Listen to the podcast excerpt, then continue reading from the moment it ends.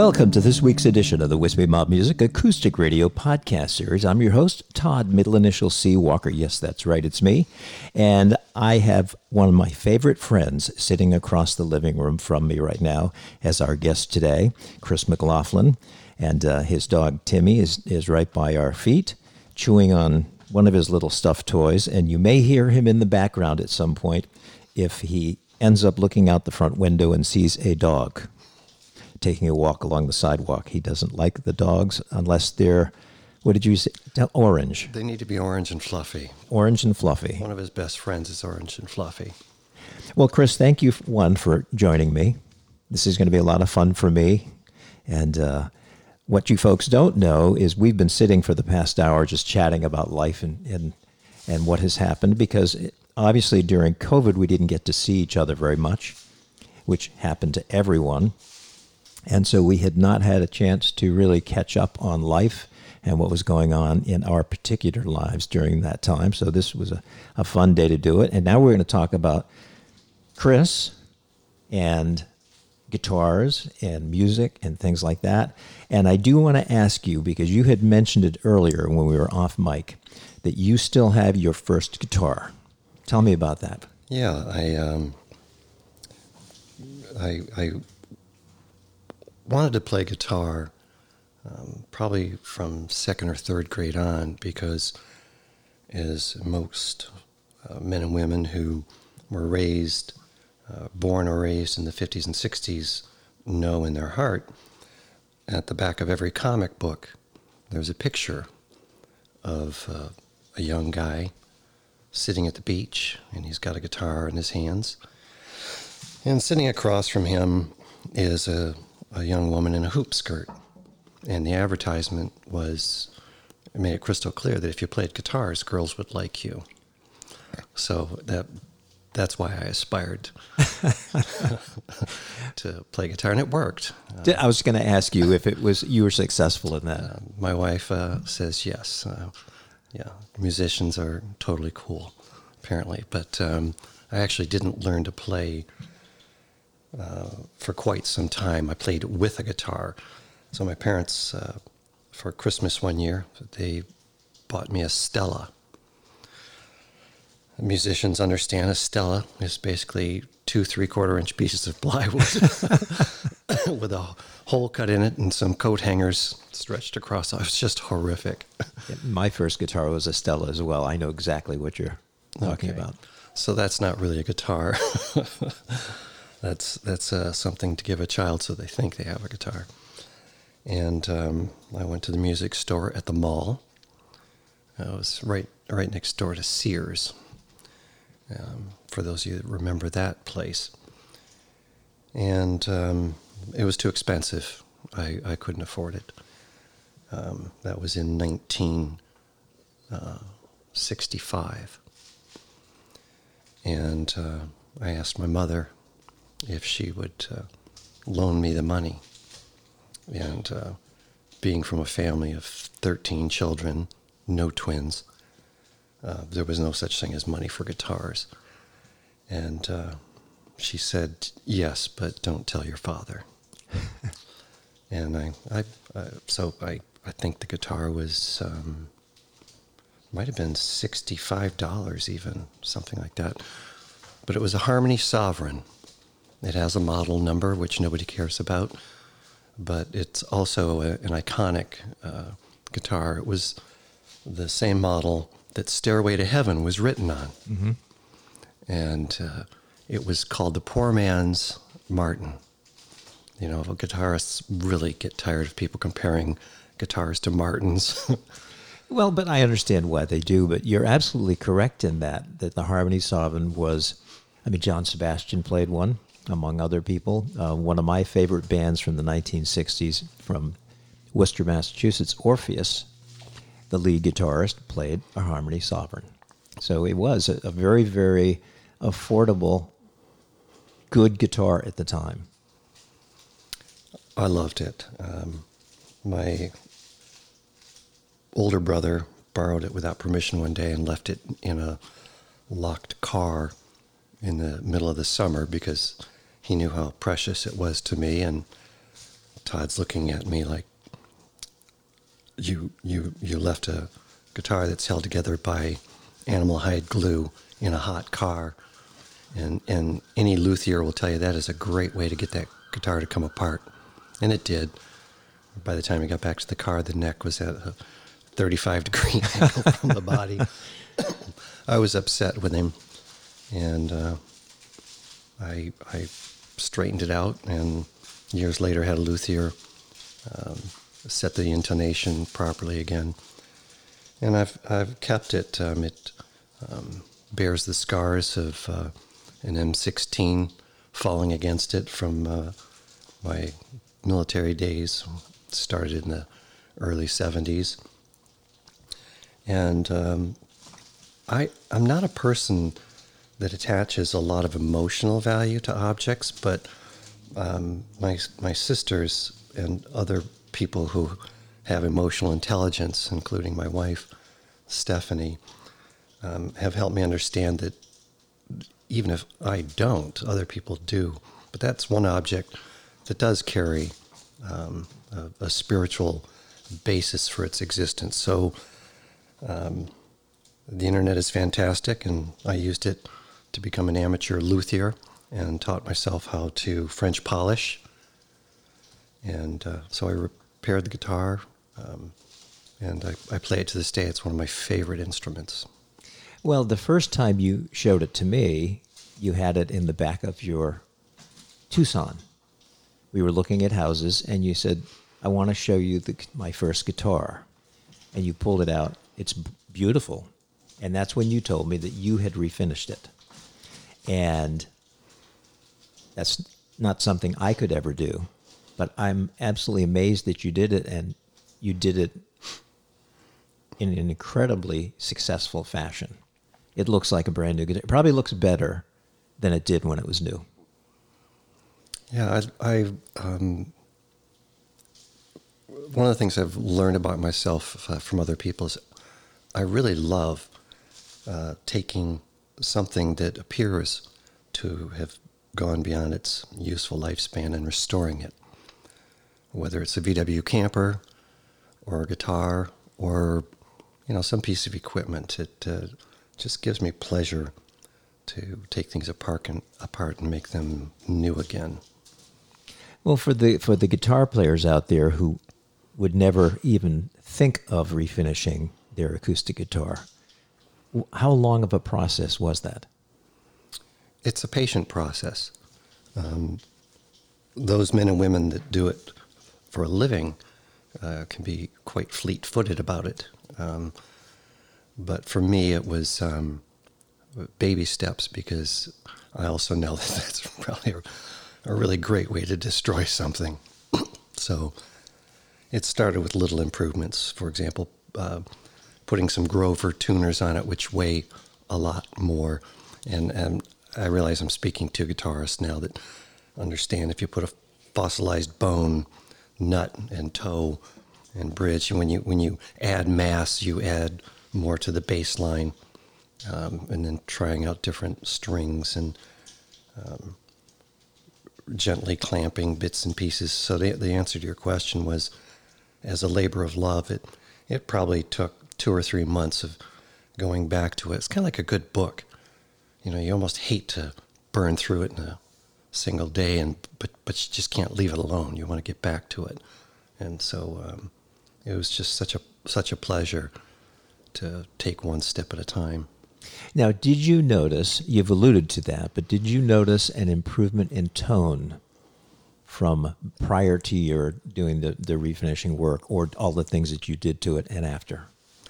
Oh, yes. Um, so, something else that you hear about musical instruments from a Stradivarius to a Martin um, is that they improve uh, over time with playing. And there's actually a, there's a scientific reason for that. As as you handle it, you know the uh, the guitar is a living, breathing thing, as as most wooden instruments are. And as the year goes on, you you notice that, boy, your floors sure do creak when it's so dry in the winter. And then they calm down and get quiet as they get some moisture in the more humid months and the wood expands. Um, the guitar is the same way. So as that that wood uh, expands and contracts, uh, that the top of that guitar and the sides and everything about it, it's actually um, getting tighter. It's becoming more brittle and more resonant. In fact, uh, the, the act of playing the guitar is vibrating every cell in it and moving them. And so as it gets tighter and harder, it, it can become more resonant. Um, I, I think it sounds beautiful now. Maybe we'll have to uh, take turns playing it a little later. Oh, absolutely. By Zedd, featuring Jon Bellion on Amazon Music. How about that? Now, did you call call up? I did not, and uh, everyone bear with me while I tell the spy. Alexa, stop. See, I don't have Alexa in, in, in my house, and so it's a. Uh, how many times have you ordered pizza by mistake? Never, but sometimes words can sound like that. That's why we refer to it as the spy. we literally will sit around and and do an experiment and talk about wouldn't it be great if we had a moped? I would love to purchase a mo and then just wait to see how long before suddenly in your feed on whatever social media or even in your browser and suddenly there they are you know i i'm looking for tickets to italy or some location and there's an ad that says do you want to rent a moped while you're there? You know um, it's almost scary. I mean i shouldn't say it's almost scary. It is scary. Absolutely. I had someone tell me one time and it, what didn't tell me told me told the whole room it was a real estate seminar or something where they were talking about economics and financial things and he held up a credit card and he says how many of you folks in the audience have one of these? Of course everybody raises their hand. He said do you know that little strip on the back the magnetic strip? Everybody goes yeah. And he says if you knew what was on that you would throw the thing away and put it in the, the dumpster. He says your entire life is on that little magnetic strip, which is similar to, you're right, when you, I will inquire about something online and when I go to check the news or I go to check whatever, there, are the ads for that, just like you said, the moped ads.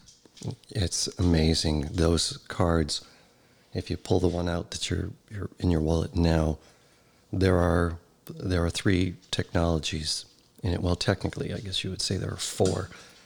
If you if you could go back in time, you could still roll a carbon paper over that and make a purchase with it. Uh, that's one technology. The mag mags strip, as you referred to, that's that's the second and you're right about the amount of data that's there. And the other two, uh, one is the chip. Uh, back years and years ago, the Europeans were using what's called a smart card dumb terminal, while Americans were using a smart terminal dumb card. It didn't have that chip. That also is packed with information. And then the last one is called a, a, a Wiegand uh, wire. It, the, your, your card is actually a transmitting device. It's the same technology that you use when you approach your car and when you touch the knob, the handle, uh, it unlocks for you, or you can get inside and push a button and you don't have to insert a key. Um, it, it's a fascinating topic. The, the whole purpose, uh, security is inconvenient. That, that's its whole function. Um, and it's all time motion studies, um, starting with the first car that was made. Well, didn't have to have locks. I mean, who's going to steal a car for you know? Especially when your favorite mode of transportation was the horse sitting out front. Yeah, I mean, there's only three people in town that owned a car. You know, it wasn't going to be hard to figure out who who had a new car. Uh, very funny. I'm not a huge fan of the electronics in newer vehicles. um, especially after reading a novel titled One Second After. I don't know if you've ever read it. I've not. And it is uh, the basic premise of it is this fellow lives in a small town up in the mountains, um, not too far from a major city. He's okay. Timmy is deciding that he wants to chew. Uh, Todd's the first person that he's chewed on besides me. He's absolutely forbidden from doing exactly what he's doing now. He's playing with Todd. He's devouring him very gently. And tell everybody who Timmy is. Timmy is a 12 pound Yorkie, and like most dogs, he believes he's a 200 pound uh, Beowulf. A very sweet boy. Loves people. Oh, he's a wonderful dog. He really is. And the only part of a body that makes any fun is the, the hands because you know that's that's where all treats and toys come from. So if Todd tucks his hands behind his back, um, Timmy will be confused and he'll go away. Except he's not. well, Todd's leaning forward, so he's giving him access. was that you? oh, that was this. That was the toy. Yeah. But to go back to one second after, what ended up happening was um, one of the enemies of the the country, uh, not named in the in the novel, um, set off an electromagnetic weapon, and everything that was run electronically stopped. And so the the novel was how they progressed over a year or more and lived without having all that refrigeration. Cars wouldn't work, planes fell out of the sky, things like that. So it almost scares me sometimes that so many things have become so automatic, like my my new Mini, my new old Mini that I told you about when I arrived, where the locking system um, doesn't function accurately anymore, and so it will lock itself when you shut the door sometimes, and then other times it won't, or it is locked and you go and you hit the button to unlock it, and it unlocks it for about a half a second, and then it locks itself, and it, and you go back and forth doing, and what you have to do is beat it to the punch, and uh, open it, and then it, you hear this click click click click click because it's angry at you. So I'm not a huge fan of that, but that's the way the world. I'm so glad that guitars, although there are some electronic guitars now, I'm so glad the acoustic guitar, for the most part, is still pretty much what it's always been, although better because luthiers have learned how to enhance tone and so forth. Now, what other guitars do you own? Um, that's a that's a really fun question. Um, if I if I go through the list, I will be one of those people that has more money than talent. but but um, every guitar I own, with the exception of the first, has been a gift. Um, I have a 175th anniversary edition Martin, um, complete with mother of toilet seat inlays, and it's just a beautiful, beautiful instrument. It was given to me by my mother um, many, many years ago. Whenever, well, I guess you could peg the year, just figure out how old Martin is, and mm-hmm. that was the year I got it. As uh, um, because I, I didn't want to. She wanted to give me money for uh, helping her with uh, everything in in that that she had uh, difficulty doing. Um, I'm I'm not the only child in America whose parents ended their marriage, but as as the fourth kid, which also happens to be my email address of 13, I uh, took it as a personal responsibility when my father left the family after 25 years of marriage. And long story short, um, it was a gift from her because I, you don't take money from your mother for helping her. Now, if she had offered me, you know, chocolate chip cookies or anything with carbs in it, I'd have been happy to yeah. grab that. But you, know, you don't take money from your mom. What's the matter with you? Um, and then uh, over the years, uh, my wife, my dear, beautiful wife, Stephanie, has given me several guitars. I have a Spanish heel that uh, just plays beautifully, and and she does the research and she gets she she purchases guitars for me that I would not purchase for myself. You know, I think there's I think there's a kid inside me that you know. Um, I used to hoard candy when I was a child because we didn't get any.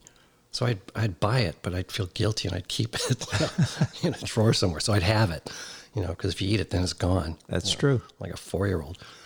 Um, and uh, I have a steel guitar, which I'm relearning. Um, my father gave me a banjo that had sat in the corner of our house for 50 years. Um, and then I have a, um, a traveling guitar. So those of you who travel know that uh, it can be pretty rough on an instrument, especially if you're in a in a plane. It a, a standard dreadnought is not going to fit in the overhead bin. So uh, I bought a uh, Ami. It's a parlor size guitar, so you can imagine that's a that's a smaller uh, instrument, and um, it's made by Art and Lutherie, a company in Canada. Um, I think I may reverse it, but I believe they are also owned by Godin. That's correct. Godin, Robert Godin is the uh, originator of that, and his uncle, or I think it's an uncle, um, last name of Norman, who started Norman Guitars. The Guitar de Norman, or whatever it's called. I own one of his recent purchase, which I probably should not have purchased, but anyway. Those of you who listen to Todd's podcast know he is a walking encyclopedia of luthiers, guitar makers, and he's he has collected more guitars than he can probably remember. Um, some of them, some of those purchases have made him cry himself to sleep at night. The ones that I shouldn't have sold are the ones that bring tears to my eyes. yeah. And then I've got just a variety of smaller instruments. And what's that thing with the little metal strips that you play with your thumb? Uh, it's a kalimba. Kalimba. and uh, people call it a, a thumb piano. I I love that little thing. I wish uh, we we should probably be doing this podcast up in the music room. It probably would have been a smart thing to do. You're right. You're right, and didn't even think of it. This this is a device. It's a gourd with metal prongs attached to it, and like many acoustic instruments, um, it it it makes music by resonating. It it um, vibrates the air, uh, uh, or in turn, it vibrates the wood more more accurately. Uh, when you pluck the string or you uh, depress the little metal tab, so the wood is uh, picture in your mind it's hopping up and down at the frequency of the object that's vibrating against it. You can do a very interesting experiment with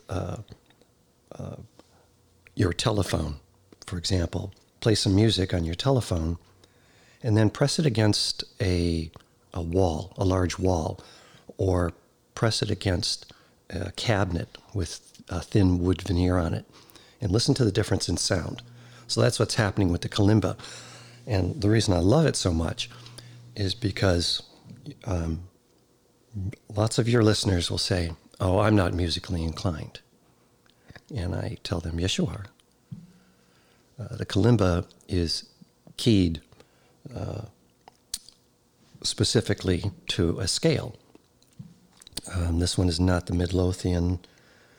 Um, it escapes me at the moment what key these these notes are in, but they match, and you don't need to know fifths and sevenths and harmonics to understand. So the person can take this, and it's just like a imagine playing just those five notes on a piano that are in sync with one another, and we, I, I will ask them to imagine in their mind. It's a uh, it's a very uh, Asian sounding me- metaflorious mellifluous instrument. Um, I'll ma- ask them to imagine someone running through a field. And then we qu- quiet down and say, just play the notes in any order.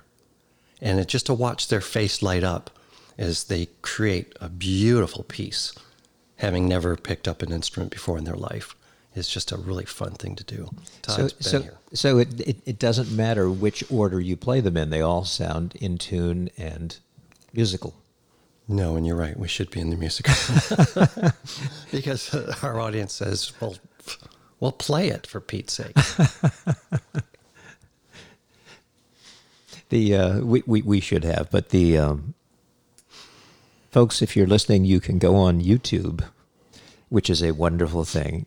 Um, you talked about you know doing the work on your guitar, and and you learned so much from YouTube, and I know that's a Google product and so forth, and there's some people who don't like Google and some who do, but what I love about YouTube is I get to see concerts that either I was too young to go to, or I was working because uh, you know they were held in the summer, and when I where I grew up, you worked during the summer because that was where you made your money, or I didn't have the money to go to, or my mom and dad said you are not attending that concert with that friend who we don't like. so, you know, it's wonderful. Now that brings me to a, a question going back to your first guitar and then your first good guitar, your Harmony Sovereign. Who were your musical heroes at that point in time? Well, I'm gonna I'm gonna blackmail you. What was the first concert you remember going to? Gosh, I know it was outdoors, and you walked in the snow five miles barefoot. Uphill. Yep, to get to it. you know, I actually, it was probably, believe it or not, a a musical, not necessarily a musical performance, and it may have been something like West Side Story or something along that line, because where I grew up in Cape Cod, Massachusetts, in Hyannis, they had the, the Melody Tent, which was an indoor-outdoor, open-sided tent, looked like a huge carousel, seats all the way around, and the stage, which was circular, used to rotate not 360 degrees, but it would go so that everyone in the the tent at some point during whatever performance it was, whether it was a concert or whatever, was looking directly at the performance. And it would move very slowly. And I think one of the first times was probably something like that. It may not have been West Side Story, it would have been close. I don't think I actually went to a live musical concert. Gosh, I'm not even sure I did that in high school. It might have been college. Wow. Well, the, your question was uh, influences. Um, my first musical influences uh, were shaped by my father. Um, uh, we had musical devices called record players, and I know that's that's not an archaic reference. They're they're back with a vengeance for collectors because they're very cool. In fact, Todd and I are sitting about uh, 10 feet away from a phonograph, which you have to crank by hand to wind up the spring inside it. And uh, he and his lovely bride have spent evenings dancing in this living room to uh, some very, very old 45s, uh, 72s. Um, so the first influences were um, Tchaikovsky, Nutcracker Suite, um, Peter and the Wolf. Oh, yes. And I remember being scared when the uh, oboe started playing because it was a wolf, you know, just getting your imagination into it. The first guitar and uh, folk influences, of course, uh, came. Um, boy, you, you're, you're causing me to recollect out of the blue here, Todd. Um, I went to summer camp. My uh, our family didn't have any real money, but my father knew people who operated um, summer camps for disadvantaged children. And uh, two years in a row, he uh, w- was able to get a spot for me at these camps for disadvantaged kids where I would go and um, get beat up by black kids for a couple of weeks in a row. it, was, and it was funny because, you know, my first friends, um, first childhood friend was a black kid that lived on the other side of a fence for us. And he and I would take turns stealing uh, food from our houses to share with each other. So funny. Um, and the counselors played uh, protest songs. So it was, you know, Woody Guthrie and uh, the likes. And then as I got older, uh, one could make a choice between either going to the concert or purchasing the album because they both cost 5. dollars And so I could go to Cobo Hall and uh, see Iggy and the Stooges playing with Jeff Beck and Jefferson Starship. Um, one of the first outdoor concerts I went to was in Ann Arbor, Michigan, and they they didn't have porta potties. There was a there was a facility built, you know, it was bathrooms. Don't don't get me wrong, the story's not going to go south on us. so, but it was behind the stage. You know, it was a kind of a hike, and I went use the facilities and was on my way back, but they had changed the configuration. Uh, They'd put up some fences and barricades. So I thought, oh man, I'm not going to be able to get back in. So I was cutting through the backstage area, and there was Grace Slick. And I uh, melted, you know, as, as only a 13 or 14 year old would do. And uh, I announced to her, You're Grace Slick. um, she apparently knew that already. and I and I just like a doofus I said, I, I love you. And she said, Oh and she hugged me. Aw. Yeah, I haven't washed my face since. Yeah, so that was my brush with fame.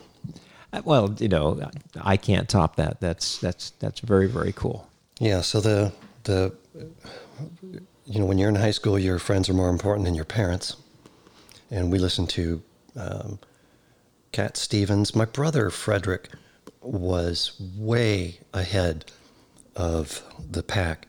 He had a talent for for picking out these musicians before they be- became popular, and so it was Buffalo Springfield um, which um, Todd, uh, what what did that band later become?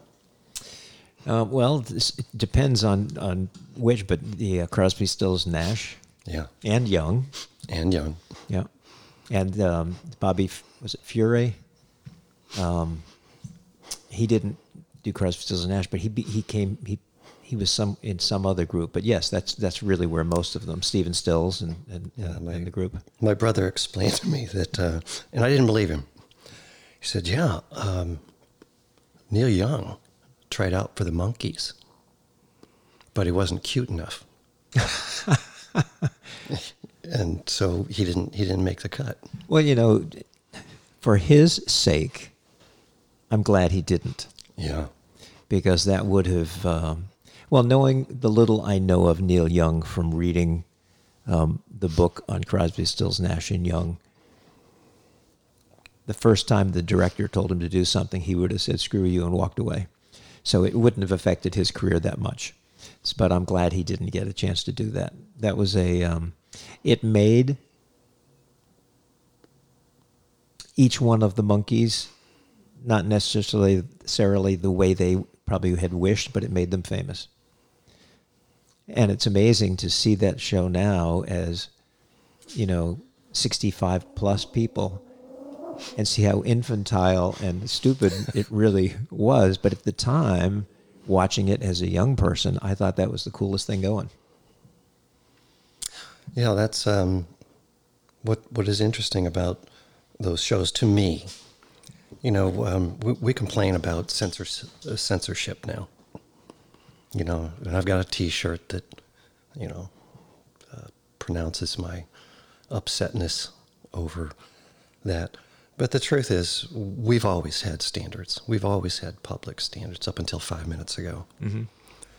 And those, one thing that's I, I appreciate about those shows now, all the way up until even the 70s, is the, those standards of uh, language, personal comportment, decency, and how we treated one another, uh, even how married people and parents and children interacted. Those examples were there for you compared to um, the latitude that we've given even our children. You know, if, if you if you want to hear horror stories, you don't have to go on the internet. Just talk to a teacher. Yes, that is true. I know, I know many educators who are now doing something else for that very reason. It just um, it it became less about educating than it did about other things. So they decided that that probably wasn't the spot for them any longer. Speaking of the Monkees, however, I did see. Speaking of YouTube that I referred to earlier, they performed as a trio. This is after um, what's his name uh, left the group, the banjo player turned bass player, Peter Thorkelson or Tork. The um, they were on the Johnny Cash television show and sang a song that I had never heard them sing, and evidently it was from an, at that point in time a new album that the trio was putting out, which I don't think sold well. But it was amazing how cool and zany they were on someone else's television show, and then to see Johnny Cash join them and be just as zany, because he wasn't known for being zany and kind of necessarily fun, other than Boy Named Sue. So that was, that was if you get the chance, look it up. Oh, that sounds fun. Yeah. So who was the was like was it the the James Taylor, the Paul Simon, the Gordon Lightfoot, the what any solo singer songwriter guitar player that kind of made you stand up and say I really need to play guitar more. Um, it really, the the wanting to play more, and then, well, like all all amateur musicians that have a passion for listening and and playing, the guitar comes and goes in your life. There are times when the children are young, or your job um, absorbs your time and your talent, and that's fine. That that life's supposed to be like that. You're not supposed to simply play all the time. And I, I would say Cat Stevens uh, set the tone, pardon the pun, for the uh, the style that I liked, that that cleanliness. I'm not a fan of, of heavy metal and thrash. Um, I know I know why it would appeal to a, a broad broad group, um, but it's music that leaves no space unfilled, and I like the clarity in it. Um, I've told Todd before I, I can't sing, and he disagrees with me. Yes, you can, and so I'm uh, in deference to Todd. I can sing, and people who love me have said stop. so yeah, I can sing, sure, Um, but um, it's it's caused me to gravitate towards finger style. And something I really enjoy uh, doing um, is, is trying to stretch myself. So I'll hear a piece uh, and I'll, I'll, I'll, I'll pick a piece that is way beyond my ability that day. And if it takes me a year to learn it, then that's fine. Um, and so that's what I do. Now, do you play that primarily on your your uh, Spanish heel, or or which guitar would you tend to uh, use? It depends on uh, whatever whatever guitar will sound good. I love the steel guitar because yes, it's it's also called a slide guitar, mm-hmm. but that that wasn't its purpose originally. Its purpose, uh, for those of you who don't understand what that guitar does, um, the the speakers, if I may use that that term, originally were these large brass horns that uh, amplified the vibration of the record that they were ultimately attached to uh, by a needle.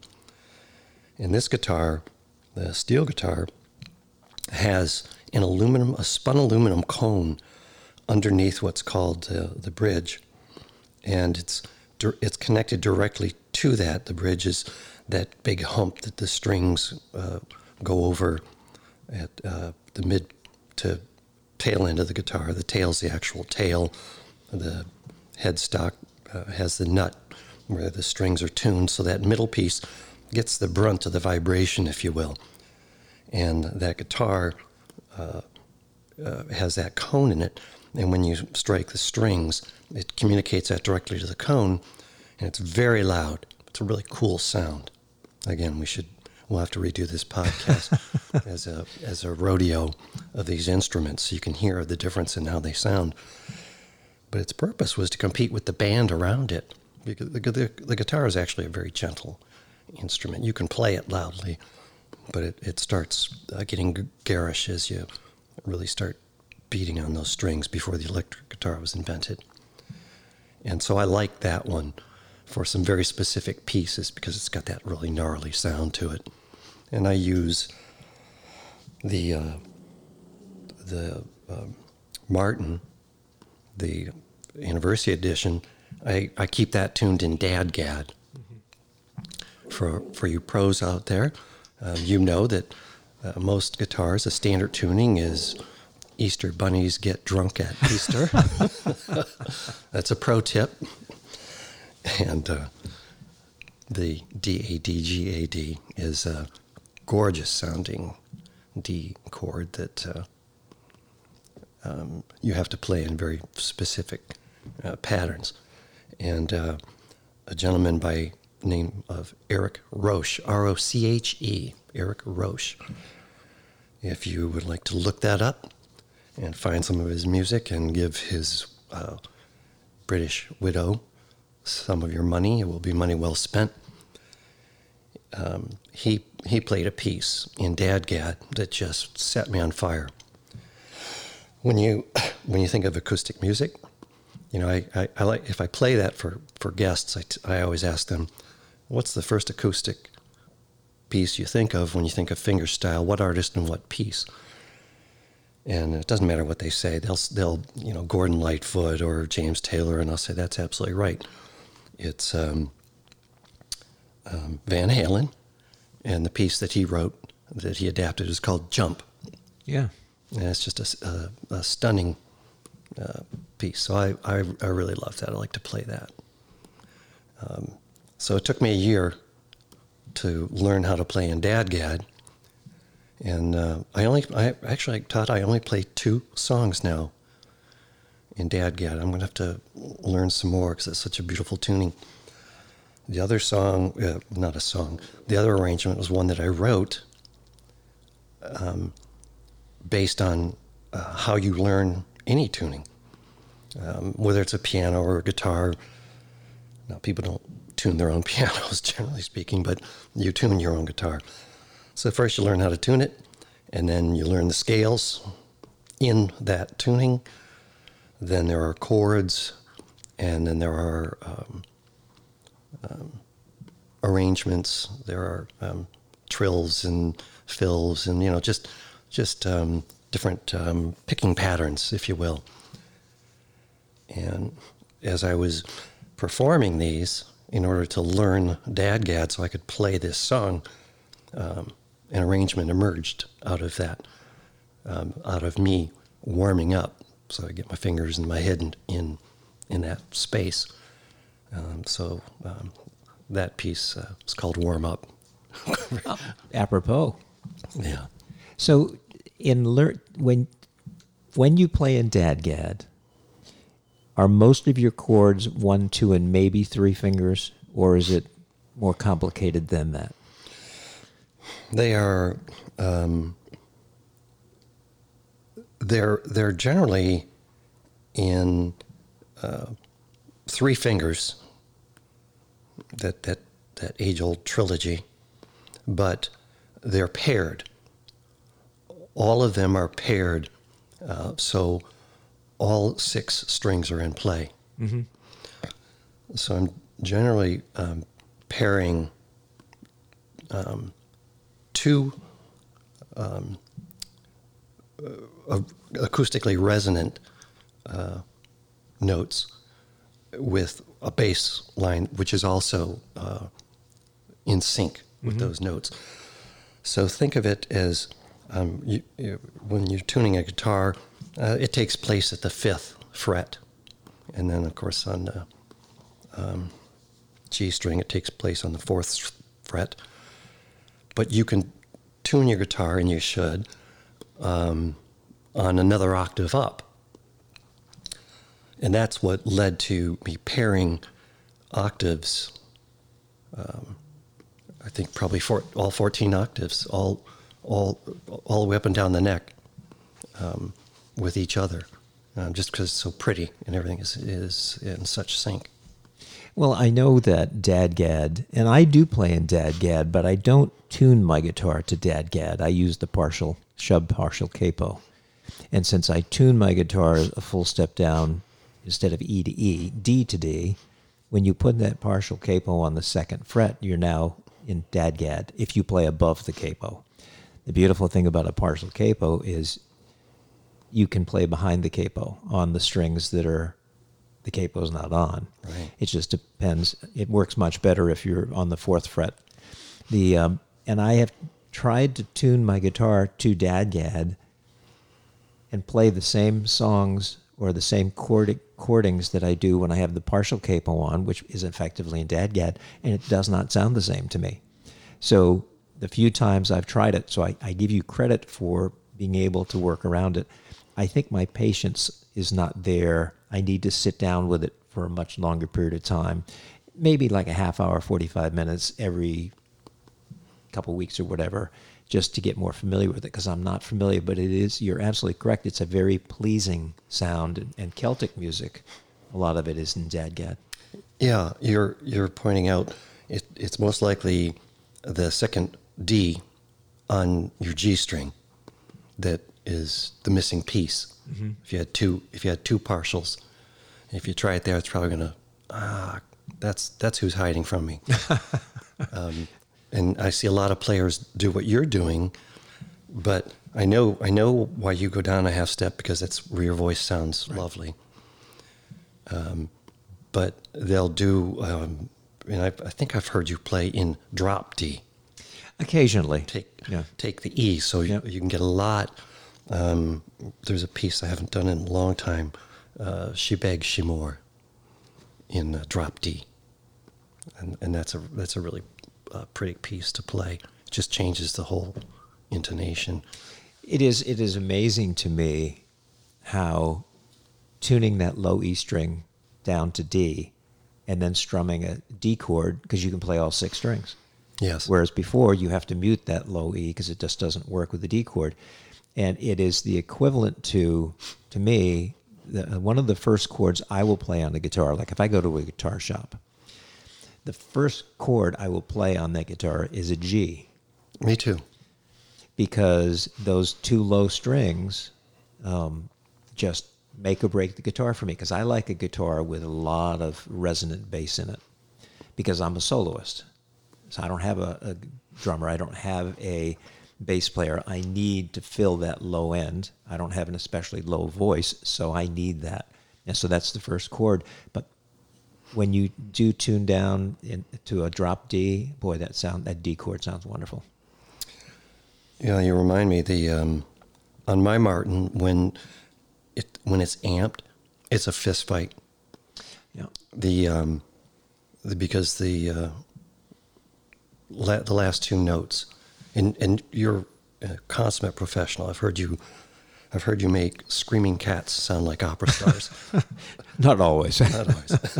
um, but that, that the guitar will not cooperate, and that's that's that uh, anniversary edition.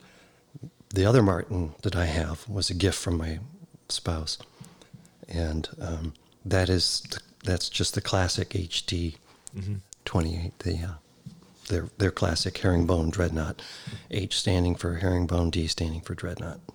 You know, it's interesting when you you mentioned the um, that anniversary guitar, the Martin, that doesn't like to be amplified or just doesn't. I have two guitars right now which are acoustically sitting on the couch, unplugged, are my favorite guitars to play. They're just easy. They everything feels great. Is that the Washburn?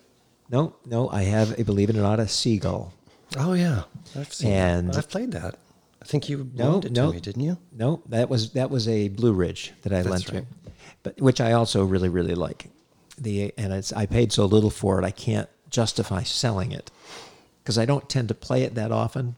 It's one of my songwriting guitars though because it's very comfortable to hold. Um, you know your elbow's not way up, but this seagull. The reason I purchased it is my favorite color is blue, and seagull for a period of time had a where they stained their cedar tops and their their cherry laminated cherry back and sides they stained denim blue. Now they just do them in red and black and natural. Um, very short-lived denim blue. I don't know why it didn't sell better but it didn't. And so i saw this on ebay or reverb discounted nothing wrong with it and I think the reason it didn't sell is nobody wants a denim blue guitar. So I, I purchased it. I love it. However, amplified, those two low strings, just I can't seem to get rid of the. And it's not dissonance really. It's just it's a organic feedback that's amplified. You don't hear it when you play it acoustically, but when you amplify it, it's it's, it's very difficult. It's almost uncontrollable, and it's really sad because I want to play that on stage. One because it looks cool. I put one of those white mother toilet seat pick guards on it to make it look retro. So, oh well. So why do you think you can't sing? Um, it's probably fear. Well, that is something that happens to probably 99% of performers. They may overcome it, they may not, but that is the fear. Yeah, there are. I have found some tunings that help. So part of it is technical. But I, I, people are saying, well, for Pete's sake, you can learn anything else. You can, I mean, you can learn to sing. So I, I went to someone, I'm not going to name the, the person, who gives vocal lessons. It was a lady. Um, and I know some professional singers who do a great job. They go to her. Uh, Pete Looney's one of them, one of our clients. And uh, we had a lesson. And this is horrible. Um, she let me know that um, she wasn't going to be giving me lessons anymore. and uh, because of some health issues, uh, very, very serious health issues. And uh, I, I, you know, wished her well. And uh, sometime later, a week or so later, talking with Pete Looney, uh, who's a who's a great gig if you get a chance to go see him. He knows Yes. a million songs, and he's one of those guys. It's just he br- he brings a crowd to life. Very happy. Um, and uh, I said, "Yeah, I was trying to take lessons from so and so," and I didn't tell him the whole story. He goes, "Yeah, she's great. Uh, I had a lesson with her this afternoon." and so I think I told you, Todd, it, it's a clue when a uh, teacher or when a musician would rather fate feign their own demise than give you lessons than have to listen to you. Now she never said that, so that that's just summation on my part and taking taking a story and making it more fun. It just wasn't the right vocal teacher. That's all it is. I mean, think about uh, Yoko Ono. I haven't heard that many recordings of her. I hope I never hear it again. But she has a fan base. So, or Tom Waits. Can you imagine the first person yeah. who heard, heard Tom Waits and thinking, that's coming from the bottom of a trash can? That's interesting because I, I can mimic. I can mimic a lot of people, uh, work colleagues, uh, former presidents, um, and I can mimic some singers. And for a while, uh, just just for the fun of it, I would do, um, you know, like uh, I, I, I go on stage and say, um, Bob Dylan uh, singing um, Madonna songs, you know, like a virgin making love for the very first time, you know, and, I, and so I would do a singer doing another singer, you know, uh, um, and I, I could, so I could mimic other terrible singers. Well, you know, there are there are many performers who well, and Bob Dylan is, is a good example. I have heard him like "Tangled Up in Blue" was my favorite, one of my favorite uh, Bob Dylan songs, for a number of reasons. But when he sings that, it's in a voice that's unlike most of his voice in other songs. And I have this belief, and I could be totally incorrect in it, that a lot of his that was put on. That wasn't really. That's not really his true voice. Um, that that was done for effect. So what you could do, and I'm sure there are performers out there who perform as someone else, um, almost as a comedy. And you've done comedy before. You're a very humorous person, as I told Carol. Because I'm a little slow on the uptake a lot of times with jokes and things like that. And I said, you know, Carol, I'm, I'm so fearful that that Chris is going to say something humorous and I'm not going to get it in time and, and, and, I'll have to do an aha 10 seconds later or something like that. And she goes, no. She says, you just need me in the background because I get his humor. The, uh, but you could do a comedy act, you know, where you do three or four songs um, as someone else. I actually I did. That was that was a part of my shtick, as it were. Um, I would, I would make up a fake song, but I would sing it to you know like uh, oh uh, Willie Nelson, mm-hmm. you know. Maybe I never loved you know, and if I never loved you, where'd we get the red-haired kid?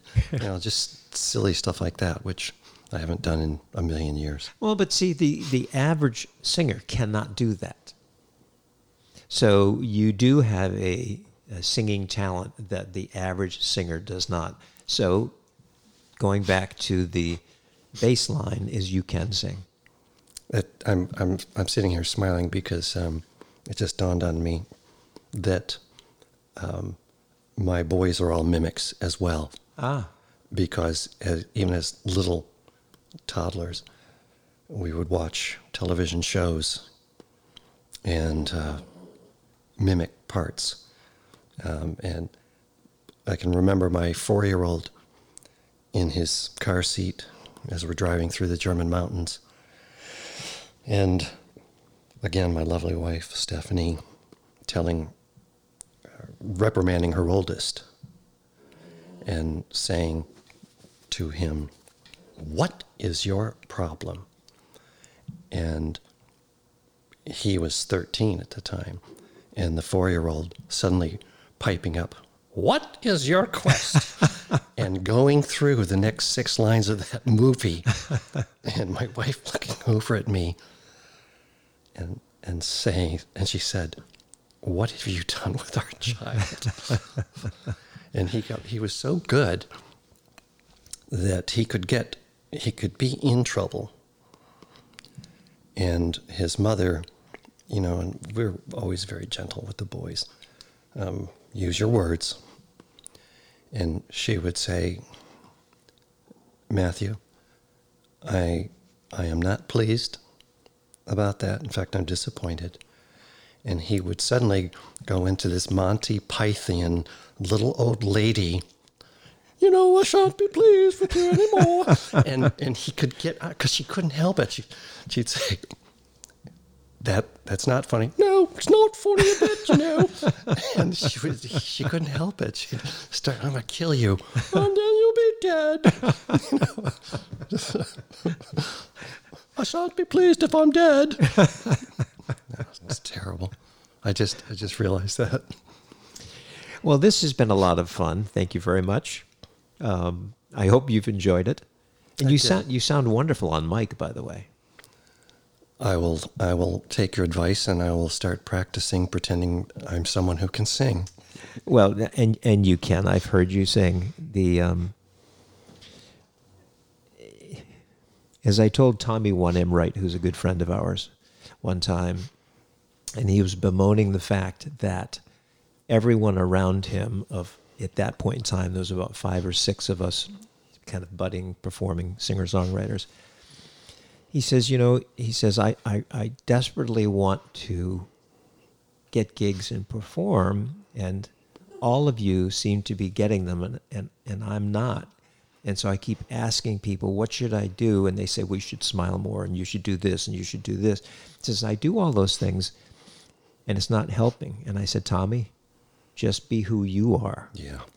and just do it and you will acquire an audience of people who like what you do because none of us can become somebody else That's, that's just we can fake it for a while but that's that's being dishonest with yourself and with the rest of the world and lo and behold about a year later when they have that um, i've forgotten what it's called where all the the um, potterers open up their shops over a, a, a weekend or maybe it's every weekend for a month and I'm looking at the list in the, the, the news post, and it's performer Tommy One M Wright, performer Tommy One M Wright. And I'm thinking, I didn't get invited to those gigs. so he was able to do that. So Well said. How many musicians have said I didn't? It didn't start working until I quit faking it. yeah. And for those of you listening, the sounds that sound like we're both really hungry or have stomach issues, actually, it's Timmy looking out the window At a squirrel. at a squirrel or another dog or whatever. And this has been a lot of fun. I do appreciate it. And I look forward to seeing you more often now that we're kind of out of that or semi out of the self imposed, whatever you want to call it, jail. Yeah, we're now we're no longer in St. Helena. That is correct. So, thank you very much, folks, for listening to the uh, Wispy Mountain Acoustic Radio podcast series. I love doing this series, chatting with friends and people, because I've chatted with some performers who I respect, but I'd never actually had a conversation with, and it's been a whole lot of fun. I hope you're enjoying it. Um, the show is produced by me, Todd Middle Initial C. Walker, out of my generally out of my Frederick, Maryland studio. But today and occasionally I go on location, like I am today, with my good friend Chris McLaughlin. And Chris, thanks again for uh, letting me come over. What a pleasure. And next time in the music room. That is a good point. And we're going to finish up the show with a little bit of music. And I'm going to be self indulgent. And hopefully, if I press the correct button. Oh, first of all, uh, ladies and gentlemen, this has been my good friend Chris McLaughlin.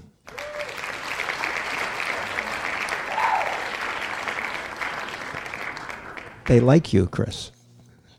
And here we go with a little bit of music. Thanks again for listening, folks.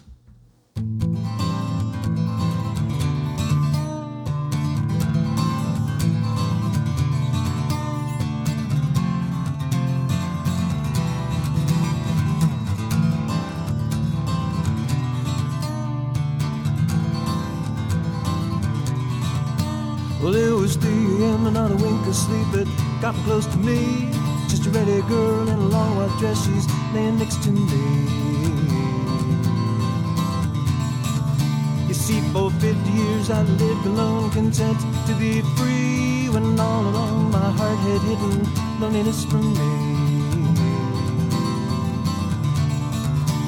Then she came into my life and she opened my eyes to light and all that was wrong became right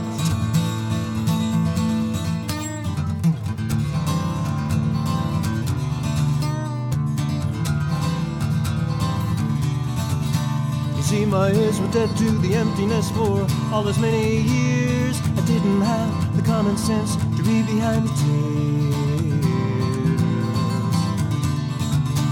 Then she came along, she took a look at me and her all my fear. She sat down and made me think of all the empty years.